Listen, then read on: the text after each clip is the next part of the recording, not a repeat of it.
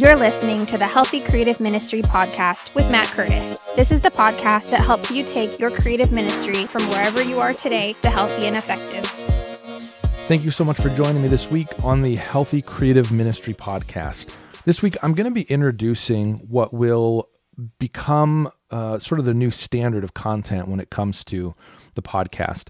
I think it's really easy for us as creatives or those serving in creative ministry to become enamored and really hyper focused on the tactics and the strategies of what we're doing. And I think that there is value in understanding those things. We need to be good at those things. We need to grow in our ability to execute in those areas. But on the most fundamental level, there is a character requirement for those of us who are serving in ministry and I think it's important that we remember that in the context of the conversation around what a healthy creative ministry looks like.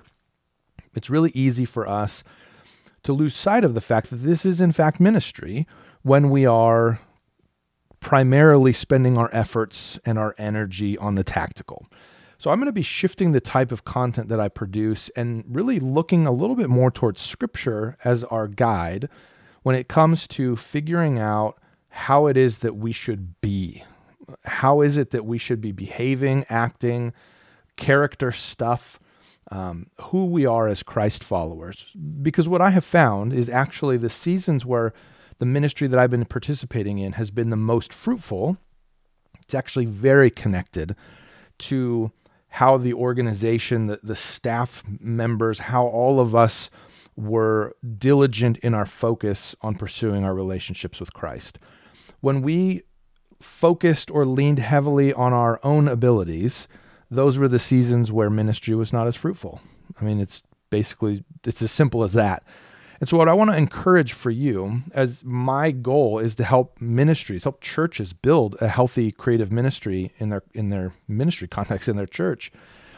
We have to acknowledge that this is a critical component.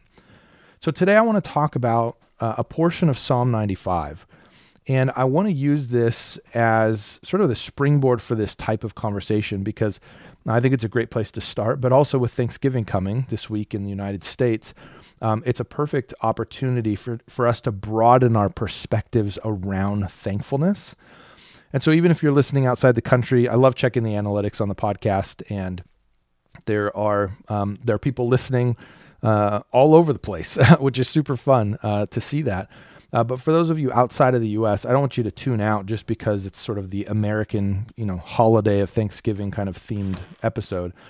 But rather, I want to introduce you to the breadth of thankfulness. Like, what is the source of our thankfulness? Why is it that we should be thankful uh, in just in our lives in general? So, I'm going to read uh, the first. Uh, let's see here. The first seven verses of Psalm 95. And I just want to talk a little bit about it.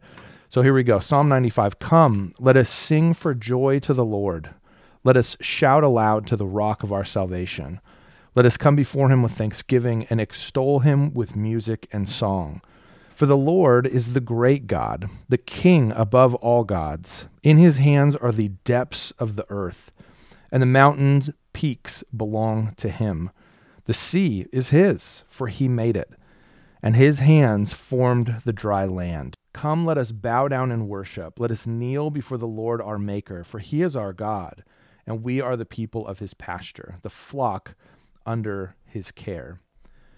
I want to elevate this passage because I think sometimes when we're thankful, we think that that's sort of the end. I was thankful. Hey, thanks for that. I appreciate it. But what I think is so powerful about what we see in, in this portion of Psalm 95, thankfulness is is really just the beginning. And I think that's really what I want to get to here is that to be thankful isn't just to appreciate generally the things that the people around you do or to say thanks if somebody, you know, serves you at a restaurant. Thankfulness pushes us further than that. And so I, I want to look a little bit at this idea of our response. You know, in Psalm 95, it really talks about worship. That's a big part of of where this um, this kind of passage goes. In fact, this is often used as a passage to really unpack the heart of worship. And so it, it begins with an encouragement for us to approach the Lord with singing out of joy. It tells us to shout aloud. The approach uh, of, of thankfulness, really, and I think that's the, the part that I really want to drive home here is there is a thankfulness that we are supposed to approach God with, uh, to extol or to praise enthusiastically with music and song. We see that in verses 1 and 2. Come, let us sing for joy to the Lord. Let us shout aloud to the rock of our salvation. Let us come before him with thanksgiving and extol him with music and song. So, this isn't to imply that this is this sort of um, exuberance is the only way to approach God in worship. There are plenty of other Psalms that describe us coming into God's presence differently. But really, this is to encourage us to recognize that God is our rescuer and approach Him as such. And so when we're thankful for things, there's a depth to that thankfulness. There, and then in this instance here, as we're, as we're thinking about God as our rescuer, there is an exuberant excitement and an overwhelmed thankfulness in which we come to worship Him. And so when we're thinking about this idea of worshiping God, it's born out of thankfulness where we were without Him, where we are because of Him. He is our rescuer. And so we re- respond as such. Uh, in a commentary um, that includes Psalm 95, Derek Kidner says this of this approach, and I think this is a, uh, a powerful articulation of things. Like most of the verbs in this psalm, they are urged upon us as worshipers. Indeed, we address one another to make sure that we rise to the occasion, not drifting into his courts preoccupied and apathetic. But it is not a forced cheerfulness. This to me is particularly profound. This idea of when we enter his courts, we are not preoccupied and apathetic. And I want to I want to encourage you as we think about thankfulness so much this week uh, in the United States, at least. I, I want to encourage you to not be preoccupied about your thankfulness. I want you to I want to encourage you to not be apathetic about your thankfulness, but really be focused on it and and lean into it. So the way I kind of think about this is this is really where we we begin to see how our heart needs to be postured when it comes to worship. We need to acknowledge that God is our rescuer and our deliverer so that we can approach him as such. And so I think of that even in our day to day when we encounter opportunities for thankfulness. Are we really reflecting on a deeper level what that means to be thankful? If we don't have this perspective, this perspective that's being described in Psalm 95, it becomes a real struggle to approach Him in worship. And so, really, the, the heart of all of this is that thankfulness is a foundational and core element when it comes to worship. I'm a big fan of really paying attention to the things that are happening in your life and being thankful for them. Something that we do as a family, and I've mentioned this in the past on the podcast, but something that we do as a family is we will every night before bed, before we're putting the kids to bed, we will discuss something that we're thankful for. And so we do something we're thankful for in terms of just our day. So I'm thankful that uh, the weather has cooled down. I enjoy the colder weather. Great. So that's a thankful. And I'm thankful uh, for something about who God is. So I'm thankful that God is provider. I'm thankful that, in the case of this episode, even, I'm thankful that God is rescuer.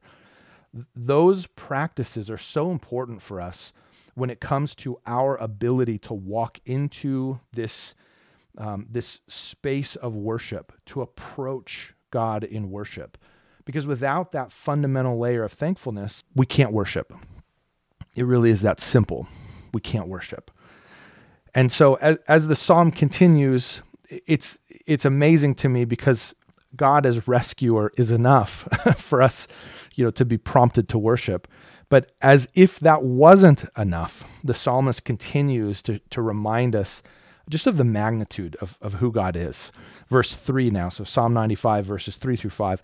For the Lord is the great God, the great King above all gods. In his hands are the depths of the earth, and the mountain peaks belong to him. The sea is his, for he made it, and his hands formed the dry land. Here we're reminded of this idea that the God who is inviting us to worship him is the great God. He is the king above all gods. This isn't just another of the pagan gods that the nations around surrounding Israel worshiped. This is the God that is above all things, the God whose hands hold the depths of the earth. This is the God that owns the mountain peaks. This is the God who made the sea. This is the God that forms the dry land with his own hands. Uh, there's a description here from Charles Spurgeon that I think is really powerful as well. The earth is the Lord's and the fullness thereof. He bade the isles uprise their heads. He leveled the vast plains, upreared the tabled the table lands, cast up the undulating hills, and piled the massive Alps. As the potter molds his clay, so did Jehovah with his hands fashion the habitable parts of the earth. Come ye then, who dwell on this fair world, and worship him who is conspicuous wherever ye tread. Count it all as the floor of a temple where the footprints of the present deity are visible before your eyes, if ye do but care to see. The scope of God's creation is beyond our ability to understand, and it's everywhere. He owns it all, He created it all. Because of this, He is worthy to be praised. There's something so beautiful to me about this uh, articulation from Spurgeon. I think anytime there's a quote that says like ye and bade and those kinds of things, it always adds a little bit of uh, kind of holidayness to it and uh, sentimentality.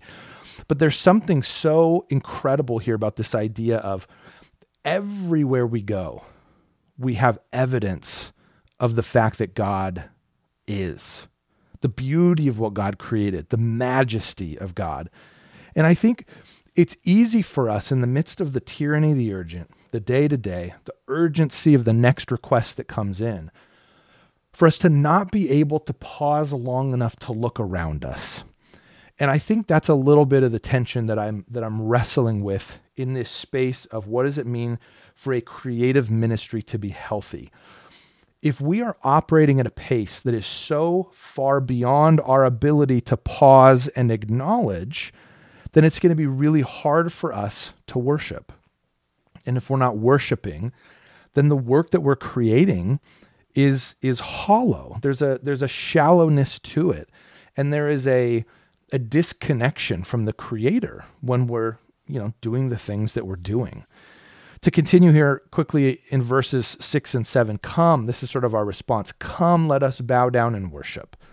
Let us kneel before the Lord our Maker, for he is our God, and we are the people of his pasture, the flock under his care. Here we begin to see that the posture of our greeting is not the same posture as our ongoing worship. As we come to a deeper understanding of the majesty of God, our posture shifts. We're also reminded of another distinction about the God that calls us to worship. This God, unlike the gods of the surrounding nations, this God actually cares for his people. So these first seven verses, they really present us with a beautiful contrast. We are being invited to worship the God who has rescued us, the God who is king above all gods, the God who holds the depths of the earth in his hands, the God who owns the mountain peaks, the God who made the sea, the God that forms the dry land with his own hands. This God, who is so overwhelmingly good, he cares for us. We are the people of his pasture. We are the flock under his care. This God delights in fellowship with his people. I, I really wanted to bring this up in the midst of this season in particular. Yes, Thanksgiving. We're, we're thankful. That's great. Pass me the gravy. But I want to go beyond that because for many who are serving in creative ministry, this season is really one of the biggest um, tension points in our year as we lead up to Christmas, there's this burden that we have to be perfect. And there's a burden that we have to add the right bells and whistles to our services.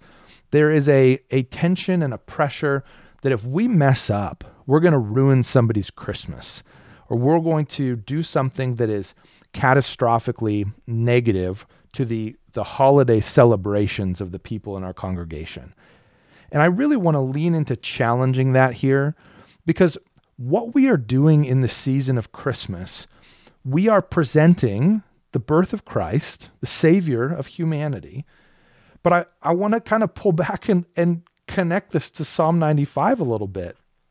This is this is the God who loves us. This is the author of our salvation. This is the God who in his hands are the depths of the earth. This is the God who owns the mountain peaks. This is the God who the sea, it's his. He made it. This is the God who formed the dry land with his hands. This is what we are inviting people to experience, to encounter, to be introduced to.